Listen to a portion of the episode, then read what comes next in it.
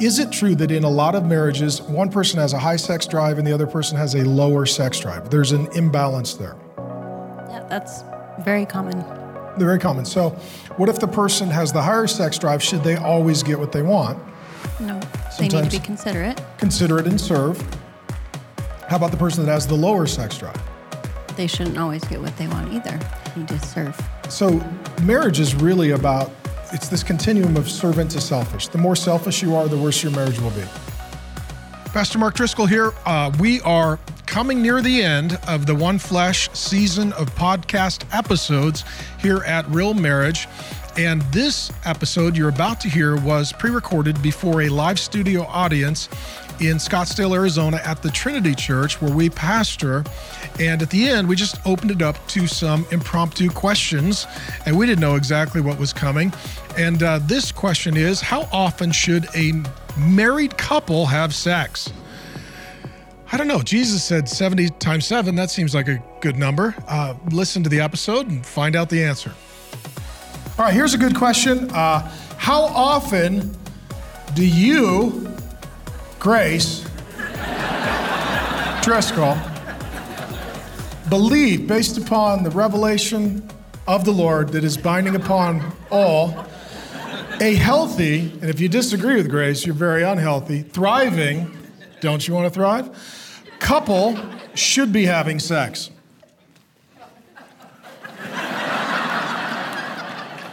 I sent this one in, so I just wanted to hear what you were going to say.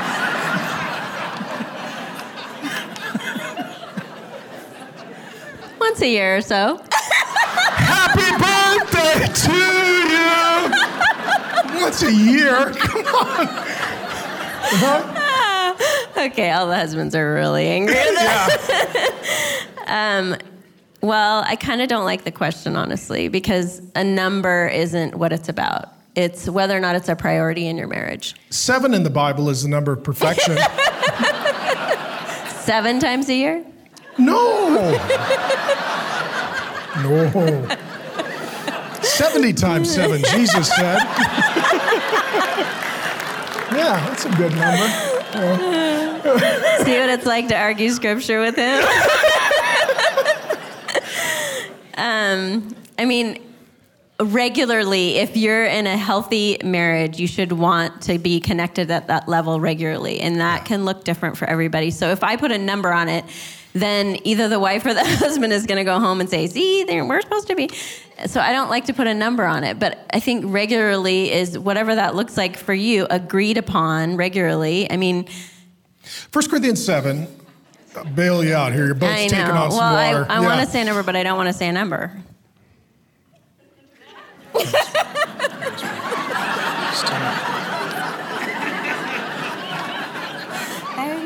Tell me.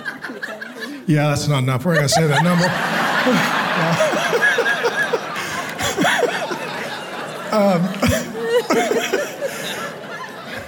a few times a week. Okay, so the Bible says, I'm going to go Bible. do not, de- 1 Corinthians 7, do not deprive one another, but by mutual consent and for a season that you may devote yourselves to prayer so that the enemy doesn't get a foothold. So it should be regular, frequent, sufficient, and the only time you take a break, maybe there's a medical problem or there's a relational problem, it's to pray, seek wise counsel, invite the Lord, get some healing. But otherwise, marital sexuality should be free. And if one of you is constantly feeling like being deprived, then there is a bit of a problem. Um, is it true that in a lot of marriages, one person has a high sex drive and the other person has a lower sex drive? There's an imbalance there. Yeah, that's very common. They're very common. So, what if the person has the higher sex drive? Should they always get what they want? No, they need Sometimes- to be considerate. Considerate and serve. How about the person that has the lower sex drive? They shouldn't always get what they want either. They need to serve. So marriage is really about it's this continuum of servant to selfish. The more selfish you are, the worse your marriage will be. So we always say two selfish people, uh, that's a brutal marriage. I use you, you use me. Two selfish people make a brutal marriage. A selfish person and a servant makes an abusive marriage. I take, you give. I win, you lose. Two servants have a beautiful marriage. I serve you, you serve me. Which sometimes is, you know what? You have a lower sex drive, you've had a long day. I'm going to serve you by non sexual touch. See, I was listening. I was listening. I wasn't understanding, but I was listening. Thank you, babe.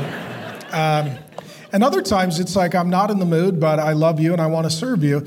And is it true that if we take on a servant disposition, even if we're not in the mood, sometimes we start to be intimate, our body awakens and all of a sudden we're in the mood? But again, that goes back to not just all of a sudden being together at night, but working on it throughout the day, texting each other, calling each other, sharing how you feel about each other during the day or during the week so that you're culminating that in that act of true connection at the deepest level. Our first pastor, I, I love him. He's a great man and uh, just forever grateful for our first church, amazing church, great Bible teacher. And he used this old analogy you probably heard that men are like microwaves and women are like crock pots. Have you heard that analogy? So if you go to a man, you're like, Are you ready? He's like, Yep. I was when you started to ask. Okay? I'm always ready. Um, for a woman, crockpot, meaning it takes a while for her to warm up. Most women, there are exceptions, but then once she's warmed up, she's warm for longer. got to make sure I say this right, otherwise, I got to fire myself. Um, and knowing that, so for um, let's say you do have a spouse who is a lower sex drive, would you say that the emotional, spiritual, so, you know, love God, all your heart, soul, mind, strength, the emotional, the spiritual, the mental connection during the day begins the process of preparing that spouse to be physically intimate? Yeah, absolutely. And usually for women, there's body image issues that are involved in there as well that I won't get into a long explanation of. But as women, we need to understand that God made our bodies. He made our bodies to respond to sexual pleasure. And guys don't see all the same stuff that we see about our bodies. You notice they don't notice things around the house. How many it of you goes for the, the body as well? We How many that, women have like totally changed their hairstyle and their husband had no idea? right? I mean, you. Let's just say guys are not super attentive. Amen. I mean, just look at them like detail, not a strength. Not good to be alone. Not good to be alone. So within that, um, how often? So back to the question: How often should a couple be together? what if a couple says once a month? That's when we're intimate. That's not regular. So I would say there's something unhealthy in there that they need to talk about. So the average married couple has sex, and I'm, here's what I'm telling you you don't want to be average. Nobody wants to be a C student. Um, yeah.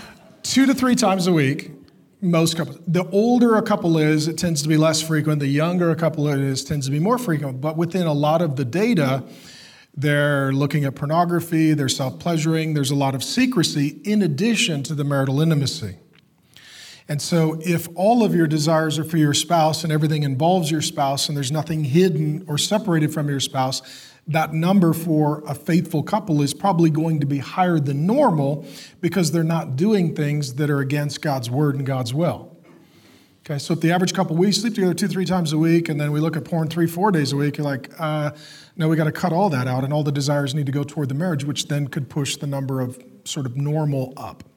Well, and you said um, so that the enemy doesn't get a foothold in that scripture, and so being regular doesn't allow the enemy to get in and divide your marriage. Because you get a lot of bitterness, mm-hmm. a lot of temptation, mm-hmm. and um, it says in Hebrews 12, 15, and 16, talks about bitterness and then um, sexual sin. The, the foothold that the enemy uses for immorality, adultery, perversion is bitterness, meaning I'm not, I'm not getting taken care of, therefore I have a right to take care of this desire. And that's a lie and it's demonic. But under most adultery and pornography and perversion is bitterness, feeling like I deserve more. And, and the question is no, no, no, you can't be bitter. You need to work on your relationship and be more intimate so that the enemy doesn't get a foothold of temptation. Pastor Mark here saying thanks for joining us for the Real Marriage Podcast. We sure hope you enjoyed today's episode. Go ahead, if you've not already, and subscribe to this podcast wherever you listen If you enjoyed it, feel free to leave a five star review. If you'd like to let us know how this ministry is serving you or just find out more, go ahead and visit exomarriage.com slash real marriage. Or hey, if you want a free Mountain of Bible teaching uh, from my wife and uh, myself and our daughter Ashley, uh, head on over to realfaith.com.